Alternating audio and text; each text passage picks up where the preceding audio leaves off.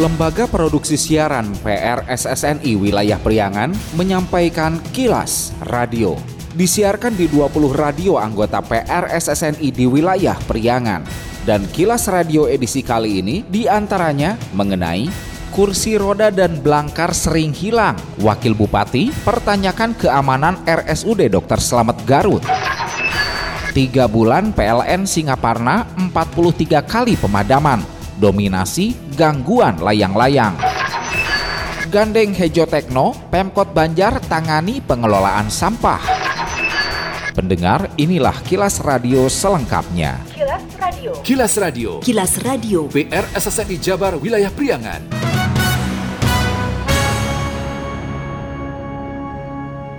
Sejumlah kursi roda dan belangkar pasien atau tandu di RSUD Dr. Slamet Garut sering hilang kendati telah diperbaharui berkali-kali. Wakil Bupati Helmi Budiman pertanyakan sistem keamanan. Helmi Budiman saat inspeksi mendadak ke Rumah Sakit Umum Daerah RSUD Dr. Slamet Garut Senin 25 September menyatakan hilangnya tandu atau belangkar dan kursi roda di rumah sakit akan membuat pelayanan pasien tidak optimal. Ia menyebut sebelumnya sudah beberapa kali pihaknya mendapat keluhan kurangnya mutu pelayanan akibat banyaknya belangkar dan kursi roda yang hilang. Helmi lalu mengingatkan pihak RSUD agar segera menambahkan belangkar dan kursi roda. Namun, lagi-lagi terungkap banyak yang kembali hilang. Ini kan berulang-ulang. Saya udah tiga kali ya, udah saya peringatkan. Tolong penuhi ya belangkar. Ada nggak ada lagi kan itu? Ada nggak ada lagi.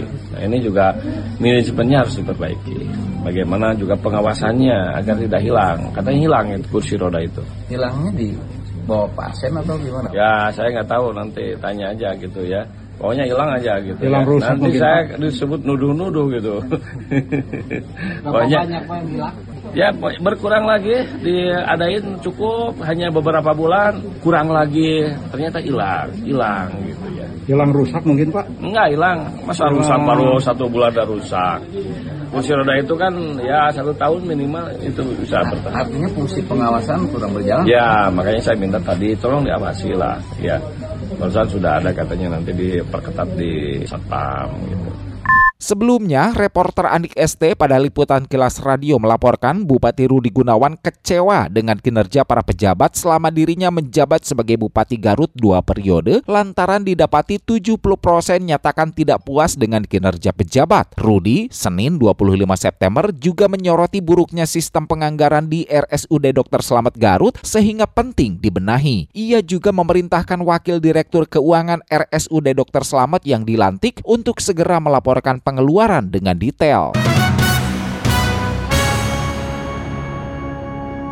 Selama tiga bulan terakhir, PT PLN Unit Layanan Pelanggan ULP Singaparna Kabupaten Tasikmalaya lakukan sebanyak 43 kali pemadaman listrik, mayoritas karena gangguan layang-layang. Tim Leader Pelayanan Pelanggan dan Administrasi PLN ULP Singaparna, Duke Margana menjelaskan, pemadaman itu adalah temporari atau tidak permanen, bisa dirasakan satu hingga dua detik, maupun padam yang meluas di mana cukup lama penanganannya bisa lebih dari satu jam. Menurut Duke, mendominasi pemadaman di musim kemarau disebabkan layang-layang. Sementara untuk gangguan karena pohon tumbang atau ranting pohon dan dahan yang patah, pihaknya sudah gencar melakukan pemangkasan dan juga aman zona pohon, termasuk dampak karena petir tak terjadi lantaran musim kemarau. Masih di jalur utama, terutama di rute dari Mangkubumi menuju Singaparna. Itu terjadi pemadaman sering sekali di daerah tersebut disebabkan karena layangan. tiga bulan ke belakang berapa kali Pak? Selama tiga bulan terakhir sudah terjadi 43 kali padam dikarenakan gangguan layangan, baik itu padam temporari maupun padam yang meluas.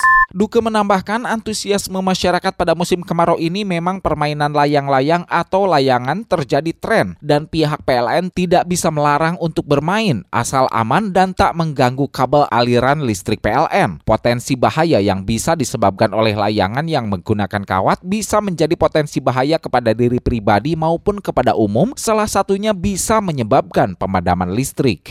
Kami sangat membutuhkan sekali dukungan dari pemerintah daerah terkait adanya aturan, baik itu mungkin bisa perda ataupun aturan lainnya yang menyatakan bahwa menghimbau seluruh masyarakat untuk ikut andil dalam menjaga keselamatan dan kehandalan kelistrikan. Jangan bermain layangan dekat jaringan listrik dan jangan bermain menggunakan kawat. dan selalu waspada dan paham bahwa ada potensi bahaya yang dapat merugikan dan dapat menyebabkan padam karena gangguan.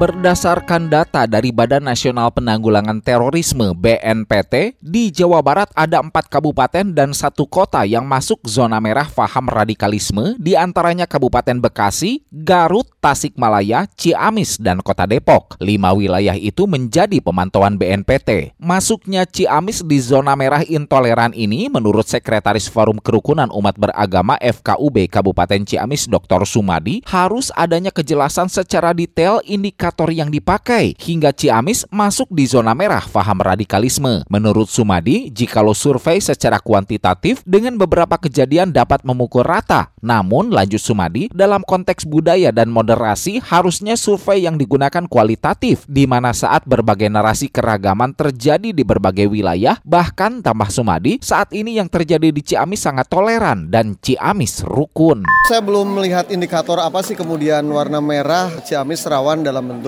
intoleransi ya.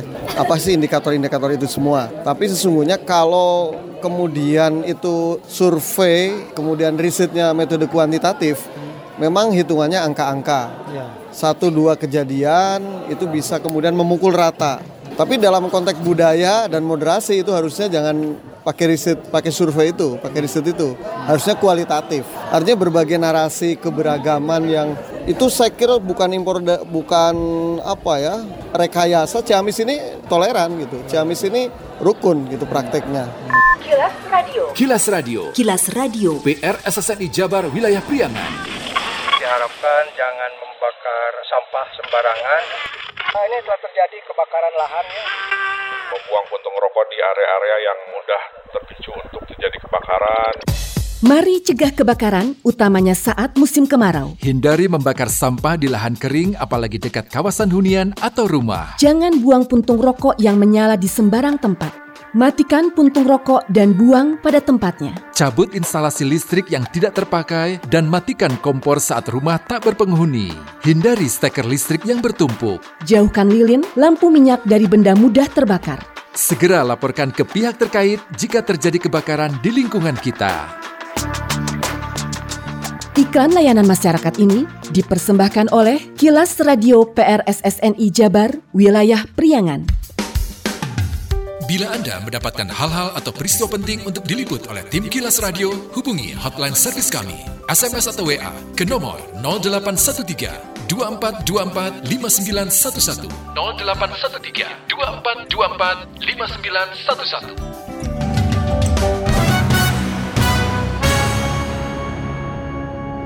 Masalah sampah masih menjadi pekerjaan bagi Pemkot Banjar. Diketahui, volume sampah di Kota Banjar saat ini mencapai 50 ton per hari, sehingga Pemkot ambil langkah penanganan berupa kerjasama dengan Hejo Tekno dalam upaya pengelolaan sampah. Wakil Wali Kota Banjar, Nana Suryana, selepas peletakan batu pertama pembangunan TPS Kamisiba, kawasan minimasi sampah mandiri di RT 001 RW 001 lingkungan Parungsari, Kelurahan Karangpanimbal, Kota Banjar, Sabtu 23 3 September mengatakan kerjasama dilakukan dengan melibatkan masyarakat sekitar dalam pengelolaan sampah rumah tangga sehingga tidak harus dibuang ke TPA Ciberem. Diharapkan dengan upaya itu jumlah sampah yang masuk ke TPA semakin berkurang. Nana menyatakan upaya itu merupakan wujud dukungan Pemkot Banjar terhadap situasi kota Banjar bersih dan sehat, selalu menggerakkan PHBS, perilaku hidup bersih dan sehat, juga mendukung penerbitan perda pengelolaan kebersihan. Nah ini bagaimana kita menyelesaikan menyelesaikan permasalahan sampah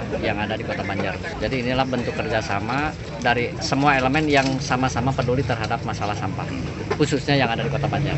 Sampah yang masuk ke tempat ini nantinya seperti apa Pak? Ya, jadi sampah yang masuk ke TPS ini, kan tadi saya sudah sampaikan di sambutan bahwa berhasilnya pengelolaan sampah ketika jumlah sampah ke TPA semakin berkurang, semakin berkurang kalau bisa sampai zero.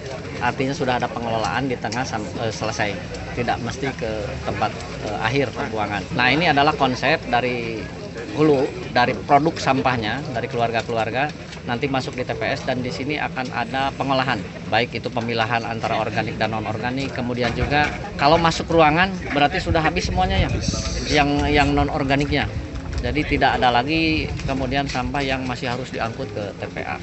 Yang organiknya dipakai untuk hal-hal yang bermanfaat, yang positif seperti maggot, kemudian pupuk organik dan lain sebagainya. Yang non organiknya, yang sampah residunya kemudian dihabiskan dan di buat apa.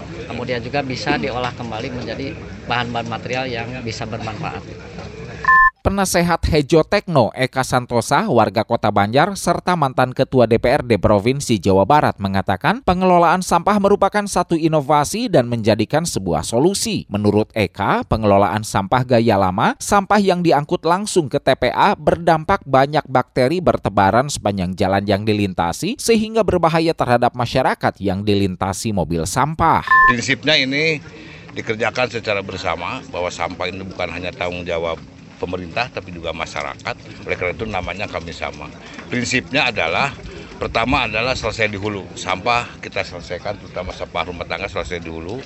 Lalu kemudian juga bagaimana merubah tadi sampah bukan barang kotor tapi juga bisa diolah dan bisa nilai untuk kemaslahatan kita semua ya dan bisa di, diberikan manfaat ya.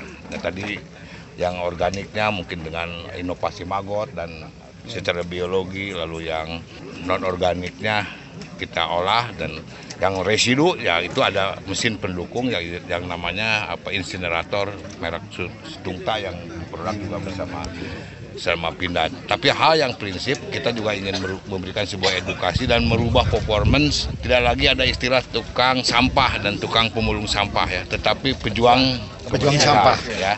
Jadi dari kota Banjarlah pemikiran itu kita mulai untuk kita berinovasi secara nasional atau di Nusantara ini. Menurut CEO Hejo Tekno, Beta Kurniawan, dalam pengolahan sampah dengan teknologi yang ramah lingkungan atau lebih dikenal disebut Stungta, Stungta adalah mesin pemusnah sampah yang ramah lingkungan, volume sampah pun langsung berubah jadi tersisa 5% saja. Kami akan aplikasikan penuh tiga pengelolaan. Pertama adalah organik menjadi biokomposti, biokonversi entah itu jadi maggot, biokomposter dan segala macamnya. Lalu anorganik ada dua, ada yang ekonomis dan tidak ekonomis. Yang ekonomis kita akan manfaatkan sebagai produk recycle. Nah, sisanya residu itu kita akan olah dengan pengolahan sampah pembakaran incinerator yang baik, yang ramah lingkungan, produk yang ber-SNI dan ada izin KLHK-nya juga, sehingga di kawasan kami sama ini full package habis total semuanya.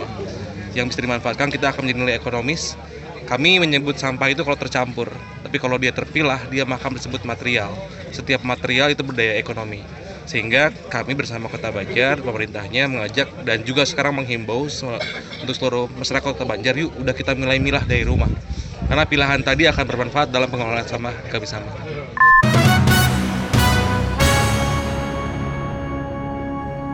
Bela negara bukanlah milik Kementerian Pertahanan saja, namun milik seluruh warga negara Indonesia. Karenanya perlu bersama-sama dalam menjaga keutuhan Negara Kesatuan Republik Indonesia NKRI. Terlebih saat ini di era globalisasi di mana remaja dan anak muda seolah terlena dengan semakin mudahnya mendapat informasi. Kondisi ini yang dikhawatirkan akan menggerus rasa nasionalisme para pemuda atau anak bangsa menjadi luntur. Meski tidak selalu pemuda sebagai anak bangsa melupakan tanah airnya di tengah derasnya arus budaya asing yang masuk Indonesia. Banyaknya anak muda muda bangsa ini yang notabene kerap disebut dengan generasi Z mulai terlena dengan arus kemudahan mendapat informasi apa pun di media sosial sehingga kehadiran negara dalam menjaga masa depan bangsa sangat dibutuhkan. Akan tetapi kekakuan negara selama ini terhadap pola pikir anak muda yang revolusioner harus berubah juga keterbukaan pemahaman. Kementerian Pertahanan RI melalui Direktorat Jenderal Potensi Pertahanan menggelar sosialisasi pembinaan kesadaran bela negara bagi perangkat desa di Kabupaten Tasikmalaya Tasikmalaya tahun anggaran 2023 untuk membentengi generasi muda yang dilaksanakan di Mumtaz Mahal, Ballroom Alhamra Hotel, Kecamatan Singaparna, Kabupaten Tasikmalaya, Selasa 26 September. Direktur Bela Negara Republik Indonesia, Brigadir Jenderal TNI G. Eko Sunarto mengatakan, perangkat desa merupakan garda terdepan yang langsung bersentuhan dengan masyarakat, diharapkan mampu menjadi contoh dan memberikan pemahaman bela negara bagi warganya, terutama para generasi muda. Menurut Menurut Eko, bela negara sangat penting. Pasalnya saat ini sudah sampai titik mudah diadu domba. Karenanya perangkat desa yang menjadi pengayom masyarakat yang bisa menghadapi potensi ancaman negara bersifat non-militer. Eko menyebut aparat desa merupakan ujung tombak dari pemerintah, harapan besar yang ditanamkan untuk menumbuhkan kesadaran bagi masyarakat binaannya harus menjadi panutan. Cinta tanah air, sadar berbangsa dan bernegara, setia pada Pancasila serta ideologi negara, bangga, serta kemampuan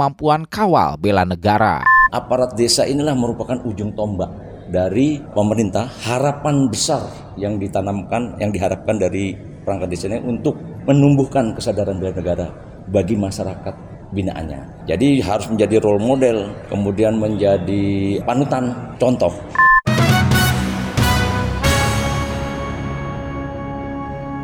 Pemerintah telah menetapkan Maulid Nabi yang merupakan peringatan kelahiran Nabi Muhammad Shallallahu Alaihi Wasallam setiap tanggal 12 Rabiul Awal 1445 Hijriah jatuh pada Kamis 28 September 2023 sebagai hari libur nasional. Penetapan itu berdasarkan surat keputusan bersama SKB 3 Menteri yaitu SKB 3 Menteri tentang Hari Libur Nasional dan Cuti Bersama 2023 nomor 2 tahun 2023. Sehubungan dengan hal itu, Kilas Radio tidak berproduksi pada Kamis 28 September dan akan kembali hadir seperti biasa pada Jumat 29 September 2023. Kilas Radio. Kilas Radio. Kilas Radio. PR SSNI Jabar Wilayah Priangan. Sekian Kilas Radio. Saya Dido Nurdani beserta tim Kilas Radio Priangan. Salam PRSSNI. Kilas, Kilas. Radio.